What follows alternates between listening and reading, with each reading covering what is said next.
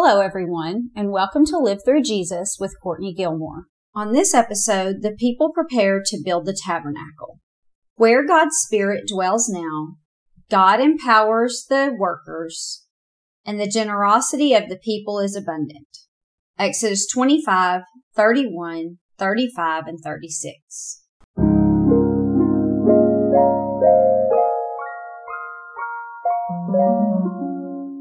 Now, just as a quick side note, I'll be reading all the scripture references for you, so you're free to just sit back, listen, and absorb, or you can grab your Bible and read along. Most of the time, I'll be reading from the New King James Version, but if I switch, I'll let you know. There's generally a blog post for each one of these lessons on my website, livethroughjesus.com, and all of the past studies are done in writing and available to purchase there for under $5. The current study I may be writing as I go along, so it may or may not be there quite yet, but it definitely will be available once all of the lessons for it are complete. I'll try to let you know, but you can also just check the website periodically, maybe each week when a new blog post comes out. Okay, so now that all that's out of the way, let's get started on this week's lesson.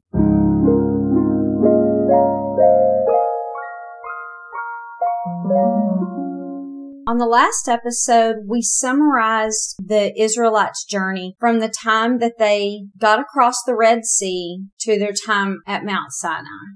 And if you missed that episode, you might want to go back and listen to it because we talked a lot about our own Christian walk with the Lord and how we can learn from the Israelites as they began their journey with God.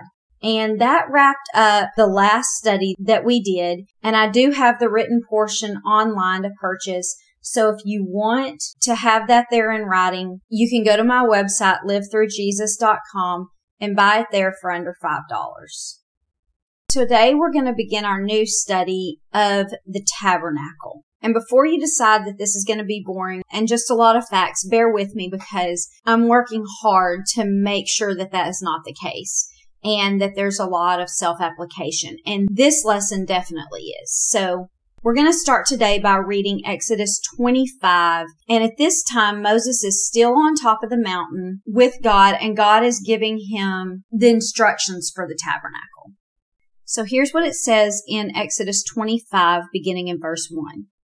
Then the Lord spoke to Moses saying, Speak to the children of Israel that they bring me an offering. From everyone who gives it willingly with his heart, you shall take my offering. And this is the offering which you shall take from them gold, silver, and bronze, blue, purple, and scarlet thread, fine linen, and goat's hair, ram skins dyed red, badger skins, and acacia wood, oil for the light, and spices for the anointing oil and for the sweet incense, onyx stones, and stones to be set in the ephod and in the breastplate. And let them make me a sanctuary that I may dwell among them according to all that I show you, that is the pattern of the tabernacle and the pattern of the furnishings, just so you shall make it. Okay, so just a little background.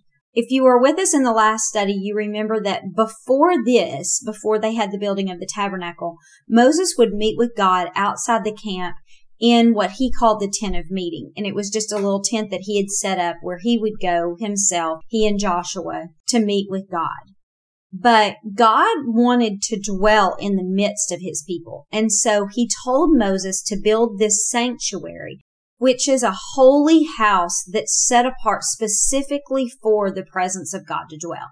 And this is going to be a portable tent that they will be able to carry with them as they travel to the promised land because God knows this is going to be a long journey and so it's worth stopping for a moment here and building all of this so that he can be with the people as they camp along the way. So Moses is on Mount Sinai with God and God tells him all the materials that they're going to need and he gives them the blueprint for the tabernacle and all of the furnishings that are going to belong in it. And as we read through each one of these blueprints that God gives, we'll see that it's designed to be easily packed up and carried with them as they travel and then easily set up each time that they camp. And then once they get completely settled into the new land, Solomon ends up building God a stationary dwelling place. So this is just a temporary thing while they're traveling. And I want to read you where it talks about Solomon building the temple. In 1 Kings 6 1, it says, It came to pass in the 480th year after the children of Israel had come out of the land of Egypt, in the fourth year of Solomon's reign over Israel, in the month of Ziv, which is the second month, that he began to build the house of the Lord. So 480 years after they build the tabernacle is when they finally get a stationary place for God to dwell. And then years later, the Israelites are captured by the Babylonians and they destroy that temple. But later the Israelites are set free from there and sent back to rebuild this temple. And so the temple gets rebuilt and this is the place where the people meet with God all through the Old Testament.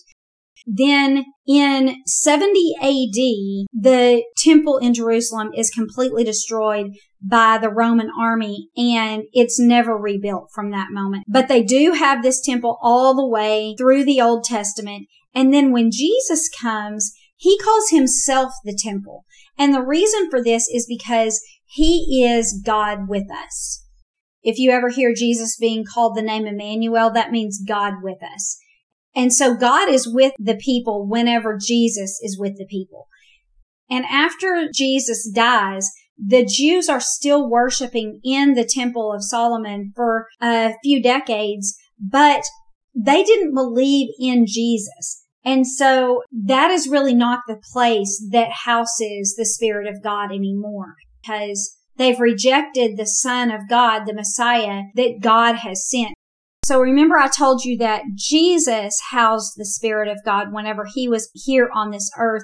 And I want to read to you a verse about that. This is John 2, 19 through 22. And it says, Jesus answered and said to them, destroy this temple and in three days I will raise it up.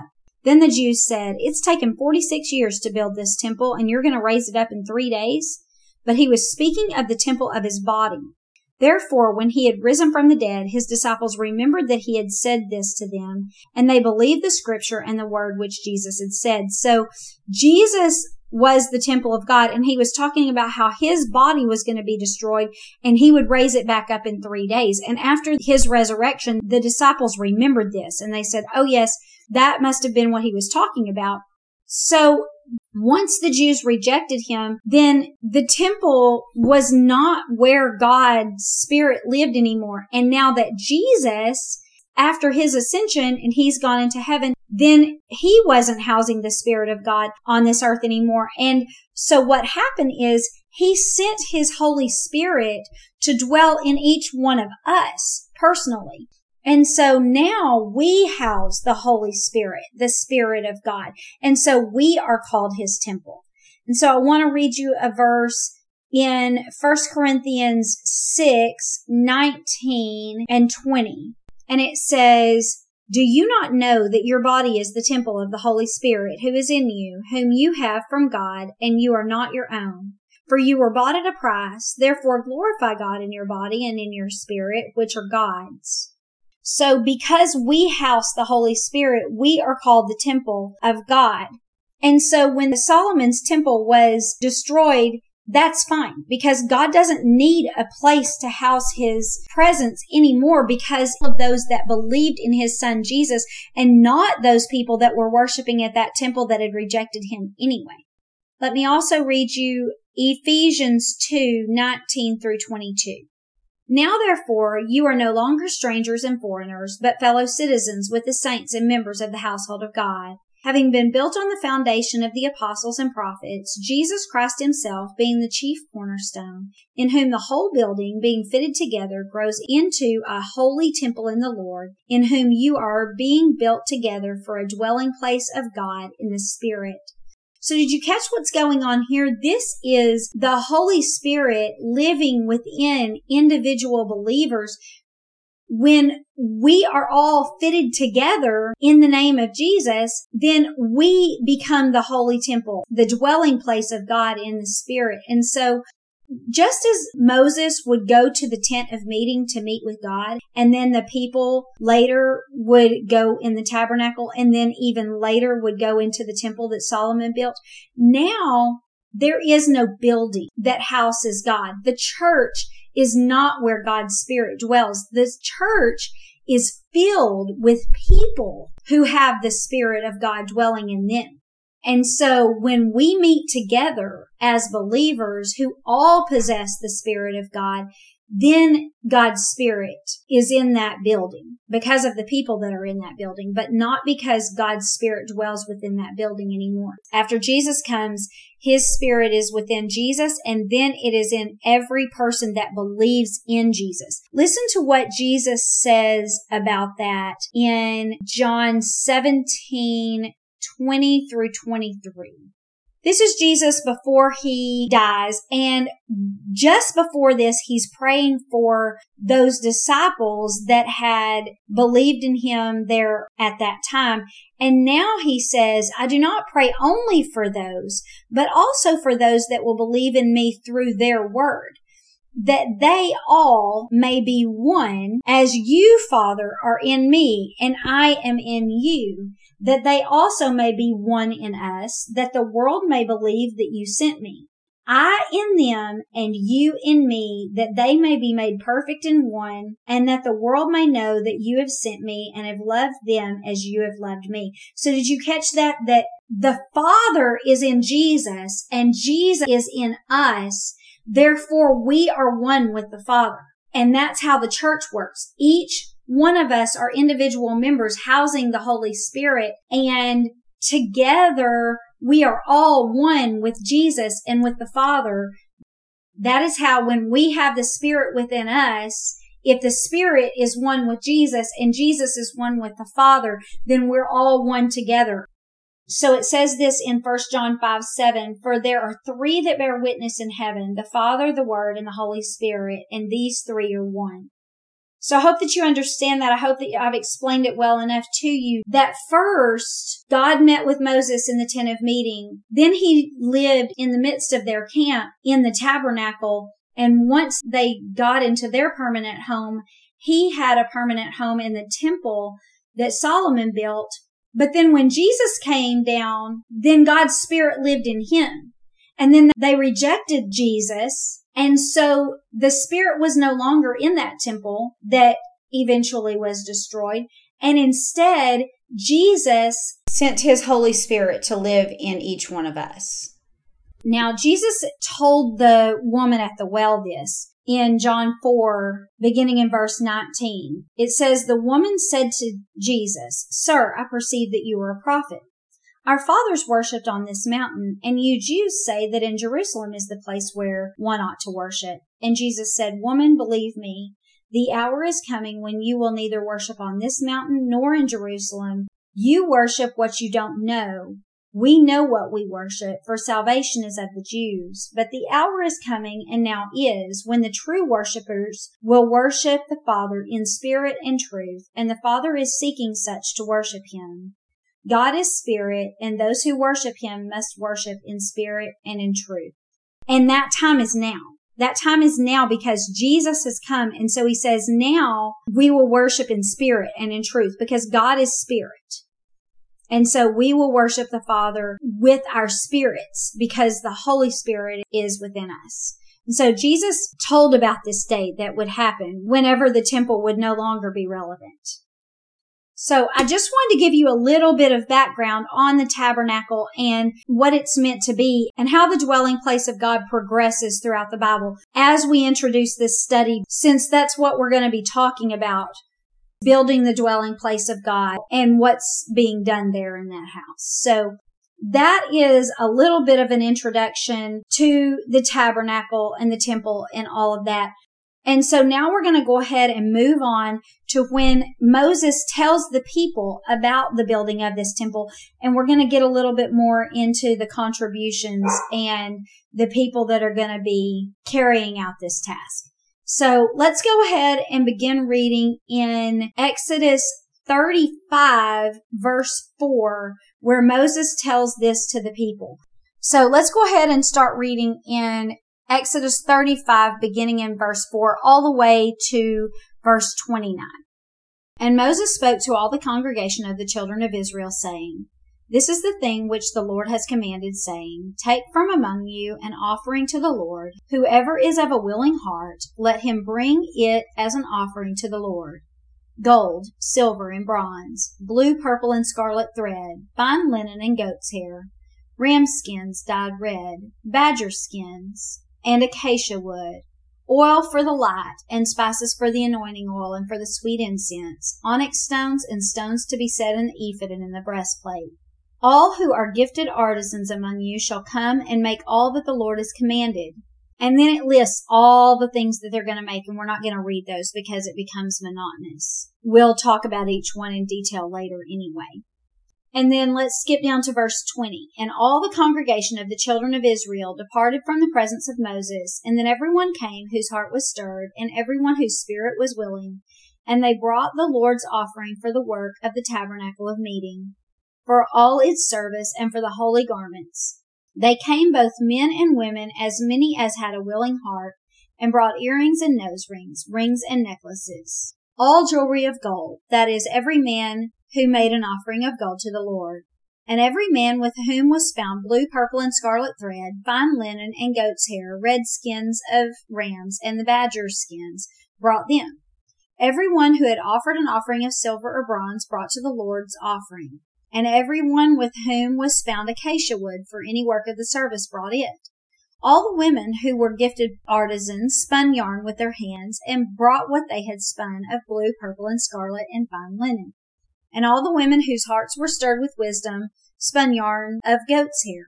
The rulers brought onyx stones and the stones to be set in the ephod and in the breastplate, and spices of oil in the light, for the anointing oil and for the sweet incense. The children of Israel brought a free will offering to the Lord, all men and women whose hearts were willing to bring material for all kinds of work which the Lord by the hand of Moses had commanded to be done. So when Moses got down from the mountain, he told the people that God wanted them to build a sanctuary for him. And then he listed all of the materials that they were going to need. And I did go ahead and list those things because I want us to look at a couple of the things that they were told to bring. First of all, the gold and silver and bronze was very possibly what was given to them by the Egyptians whenever they fled Egypt. And then also they probably taught them the skills that they needed to know in order to make the yarn and the fine linen because the Egyptians were known for the beauty of the clothes and, and the linens that they made. And this was a lot of work, right? It says that not only were they just giving things that they had, but they were also giving things that they were making. And so they had to dye this yarn and they had to spin it in order to make things that needed to be donated. And the way that they would dye this yarn is that they would use animals like shellfish to make it blue or snail slime to make it purple. Or there were worms that would attach themselves to the holly plants and they would use those to make it scarlet. They were very ingenuitive and that's why I said they were probably taught by these Egyptians how to get the best color and how to spin it and make it perfect. And it even says that the women that were gifted artisans were the ones that did the goat hair because apparently that was something special and different. And so these people were giving of their time and their effort and their skills just to donate the things. And then this acacia wood was a type of wood that was readily available in that area, but it was perfect for building because it was really hard and durable. The grain was very close together, and so it made it very hard and durable. And then also this specific type of wood, the insects wouldn't touch it and it wasn't susceptible to disease. And so it was a wood that would be preserved, and that's why it was good for building. So that was just a couple of things that I wanted to touch on of the list that he gave to the people. And then after he gave the list of items, then Moses told the people to give willingly of what they had. And so it wasn't commanded that every person give a certain amount. It was a free will offering that was just given out of the generosity of their own hearts. And it says that their spirits were moved and their hearts were stirred to give. It says both men and women gave willingly of all the things that they had. And then again, you know, they gave up their time and effort also to make a lot of these things. So that's a lot of the facts now we're going to get into a little bit of self application. And so let's go ahead and read Exodus 35, beginning in verse 30 to the end of the chapter. And it says, And Moses said to the children of Israel, See, the Lord has called by name Bezalel, the son of Uri, the son of Hur, in the tribe of Judah. And he's filled him with the Spirit of God in wisdom and understanding, in knowledge and all manner of workmanship, to design artistic works, to work in gold and silver and bronze, in cutting jewels for setting, in carpentry work and in the work of all manner of artistic workmanship. And he's put in his heart the ability to teach in him and in Aholiab, the son of Ahisamach of the tribe of Dan. He's filled them with the skill to do all manner of work of the engraver and of the designer and the tapestry maker in blue, purple, and scarlet thread and fine linen and of the weaver, those who do every work and those who design artistic works.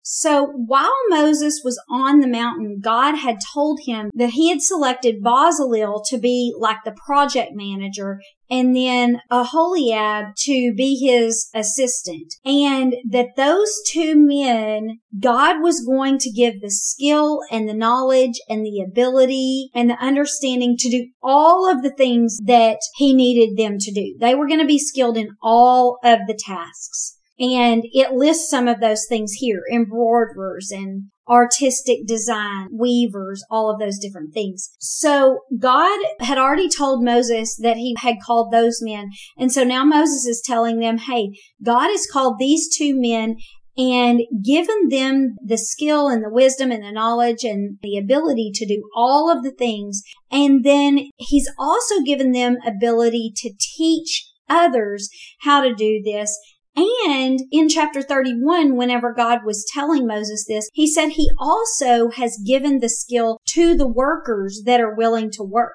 So God is specifically calling a couple of men and then stirring the hearts of other workers to do this work that he's asked of them to do. But he's not just asking them to do it. He's giving them the ability to do it. Not only the skill and the talent, but the knowledge of how to do it and the understanding of how everything is going to work.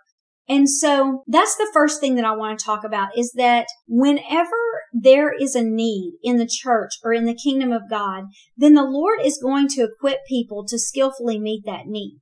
He's not going to make it where it's like, oh, I need these things done. Oh, there's no one to do it. Well, whatever. I guess that stinks. That's not the way it goes. If there's a need, God will raise someone up with the ability to meet that need. And he also will stir their heart so that they will be willing to use their skill for the intended purpose that he had given it to them. And then the other part of this that I want us to think about is that God doesn't ask these people to do something that he doesn't already equip them to do. And it's the same thing with us. If God asks us to do something, He's going to give us the ability to do it. He's not going to ask someone to do something that they have no understanding of or talent to do. Think about us as parents we also don't do this with our children, right? We don't ask a four year old to do something that they aren't capable of even having the knowledge or understanding or skill to do. We don't ask them to write a paper when they can't even read. We don't ask them to build something when they don't have the understanding of building it or the strength to carry it, right? And it's the same thing with God. God doesn't ask us to do something that He doesn't equip us to do if we want our children to do something, we have to know that first they're mentally and physically able to do that thing and that we've taught them how to do it. We don't just say, go build this. Even if they have the strength and the understanding, we teach them. And so it's the same with God. God is teaching them by giving them this intelligence, this knowledge, this wisdom and understanding of how to do it and making sure that they have the talent to carry it out. And so know that if God asks you to do something, He's going to also give you the ability to do the thing He's asked of you. He's never going to command you to do something, just as we would never command our children do this and expect that they do it without knowing that they have the capability of doing that. And God won't do that with us either. And so, first of all, I want you to look for needs in the kingdom of God, in your church, in your community. And then ask yourself, has God equipped you? Are you the person that God's asked to do that? You know, it may be that there are needs that arise and you hear that and you think, yeah, I'm not gifted in that area. And you very well may not be, right? That may not be your thing that God has asked you to do. But also remember and be open to God's prompting because just as He stirred these people's hearts, He can also stir our hearts. And so if we continue to hear of a need and continue to feel like, mm, I wonder if I should meet that need. I wonder if I should do that. But then we keep dismissing it and our hearts continue to be stirred, then maybe God is saying, yeah, maybe that wasn't a skill that you had before, but I am going to equip you to do it. I'm calling you to do it and I'll make sure that you have the skill to do that thing. Maybe it is that they need a Sunday school teacher and you think, well, I'm not gifted in teaching. And God's like, right, you're really not gifted in teaching, but you are gifted with little children. And this is a Sunday school class with small children. And so I'm also going to equip you to teach them. Maybe that's the case. And so we have to be willing to do whatever it is that we feel that God is calling us to do. And then also be able to discern whether God's calling someone else, right? This happened to me whenever I became the children's director years ago at our church there was a need for a children's director. And I continued to hear this over and over in our church being announced. And I thought initially that sounded like something that I might like. And then I dismissed it because I didn't really have the time. At that moment, my husband had been deployed to Afghanistan and my kids were still young and I didn't think I needed to take something like that on but I continued to hear about it and continued to kind of think about it, which now I realize was God stirring my heart. But I continued to say, well, I'm not very good at decorating and this person would have to do vacation Bible school and that would be part of my job and I'm not really good at that. And just one thing after the other, I would dismiss it until we still had no one to do the job. And so I started taking over various tasks within that job, as did some of the other parents because our kids were of that age. And so then it came where people started asking me, would you want to do this? And I'm like, man, I, I actually thought about it, but here's my reservations and started telling them. And they're like, we don't care if you can decorate. Other people in the church can decorate. You just need to delegate. You can work from home we know that your husband's gone and your kids are young and all these things started falling into place. And so I was like, I think this is what God's calling me to do. And he did equip me to do it. He gave me all the skills that I needed and then other people skills to help me in things that he didn't gift me in. And it all worked out. And so I just want to tell you that, you know, everybody does have a different gift and it may not be what God's called you to do because he's gifted someone else in that area, but also know that if God has called you to do something, that he will equip you to do it. I want to read you a couple of verses. The first one's found in Romans 12, 3 through 8, and it says, For I say, through the grace given to me, to everyone who is among you, not to think of himself more highly than he ought to think, but to think soberly, as God has dealt to each one a measure of faith. For as we have many members in one body, but all the members do not have the same function, so we, being many, are one body in Christ and individually members of one another. Having then gifts differing according to the grace that is given to us, let us use them. If prophecy, let us prophesy in proportion to our faith. Or ministry, let us use it in our ministering. He who teaches in teaching, he who exhorts in exhortation, he who gives with liberality, he who leads with diligence, he who shows mercy with cheerfulness. So in the building of the tabernacle, God gifted Bezalel and Aholiab to do all of the things. But then the rest of the people, they just used their specific gifts that God had given them to do one of the other tasks. They didn't have to know about all of the things. And so that's what this verse is saying here. It says we are all the body of Christ. And so just as our physical body has different parts and each part does a different function, so it is with the body of Christ. And so whatever gift we have, we should use that for God's glory. And then it lists several of these gifts. And if you notice, all of them are not ministerial gifts. They're not preaching or teaching in the church. And so we don't have to be doing those big roles. God has gifted different people to do those things. But notice some of the gifts that he says. He says one of the gifts is the gift of encouragement. One of the gifts is giving. One of them is leading. One is being merciful. So your gift may be that. You may not meet the needs of a titled person in the church, but look for needs in the church and see if you are gifted in a way to meet that need, even if it's not a titled position or something like that. Because God has given each of us ability to do something that he needs done. And so that's the first thing. I also want to read you Ephesians 4, 1 through 13. And it says, I therefore, the prisoner of the Lord, beseech you to walk worthy of the calling with which you were called, with all lowliness and gentleness, long suffering, bearing with one another in love, endeavoring to keep the unity of the Spirit in the bond of peace. There is one body and one spirit, just as you were called in one hope of your calling one Lord, one faith, one baptism, one God and Father of all, who is above all and through all and in you all. But to each one of us grace was given according to the measure of Christ's gift.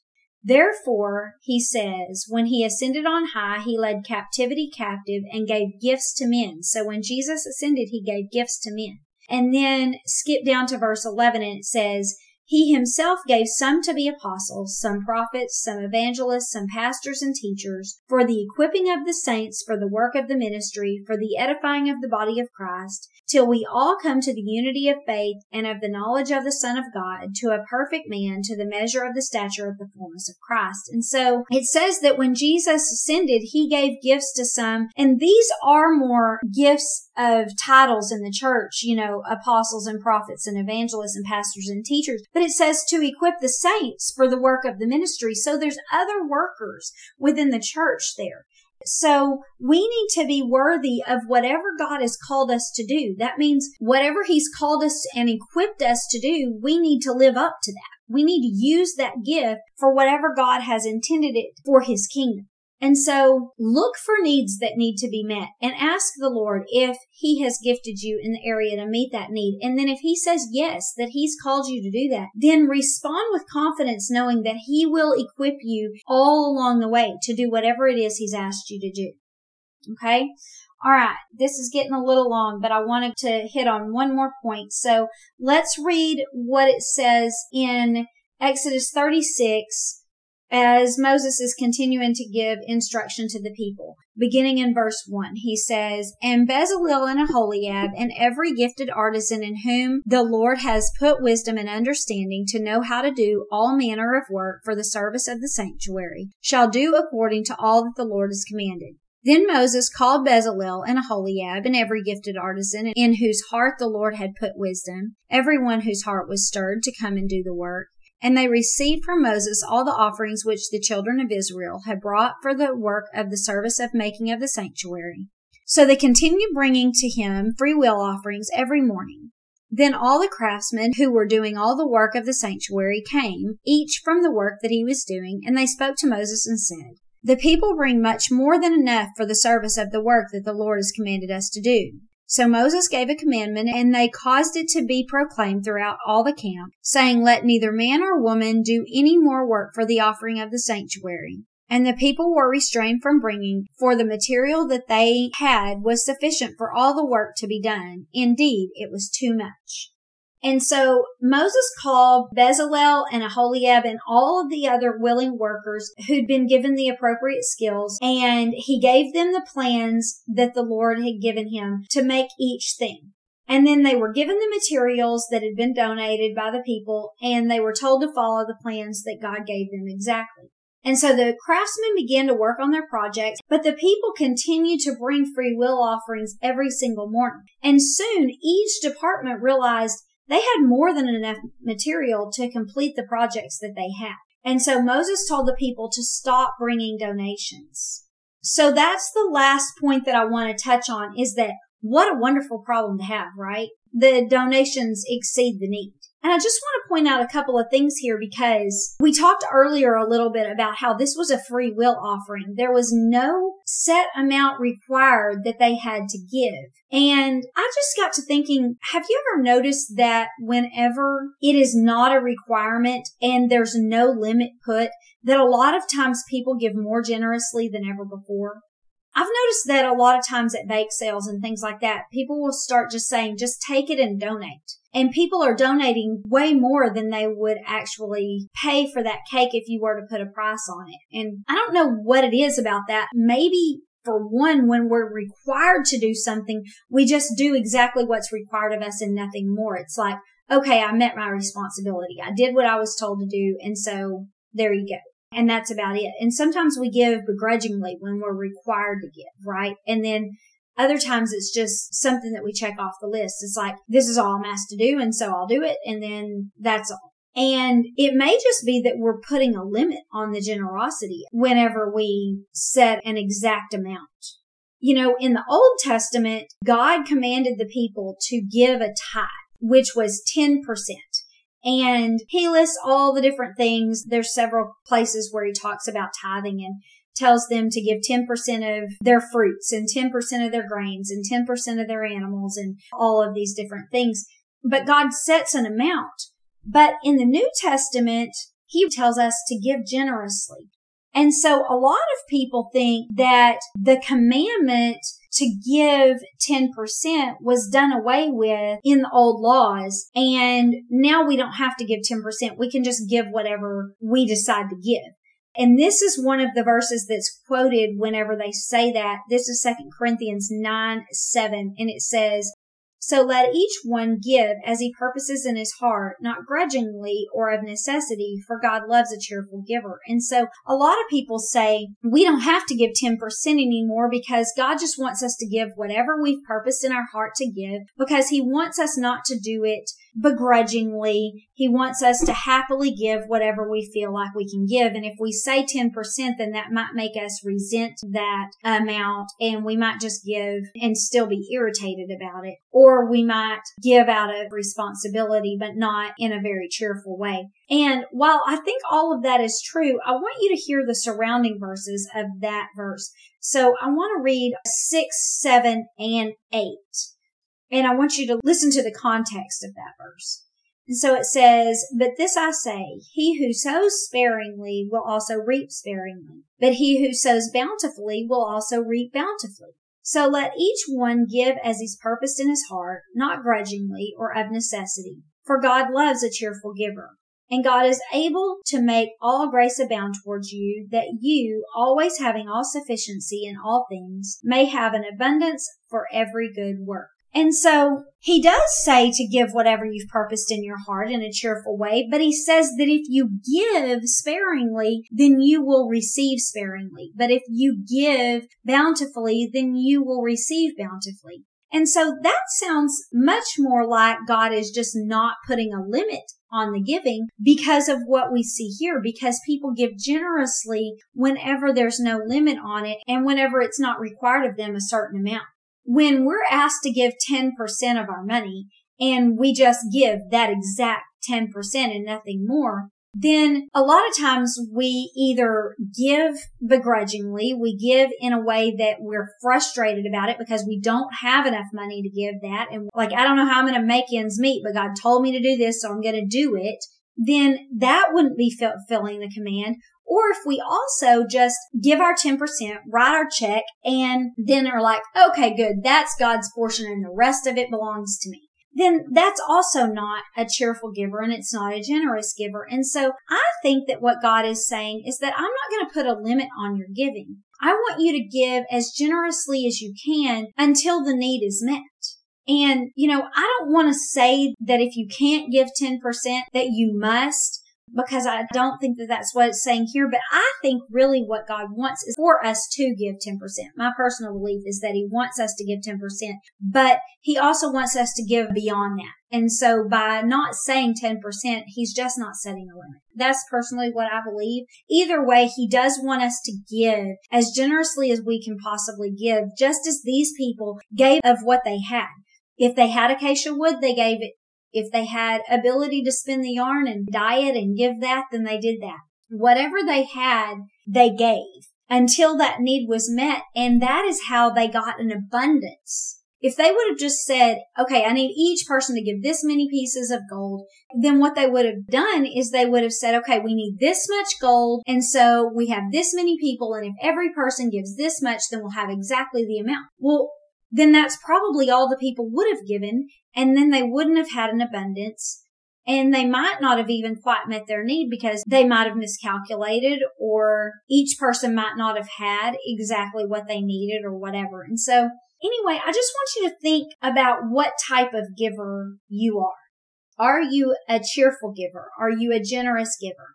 Are you willing to give 10% to your church and then go beyond whenever there are needs that you see? Like a person comes to your church to sing and you give them a love offering or a need arises and you have the materials to give to it or the ability to donate to that, whatever the case may be. Are you willing to go above and beyond to meet the needs of your church or your community or people around you whenever you see it?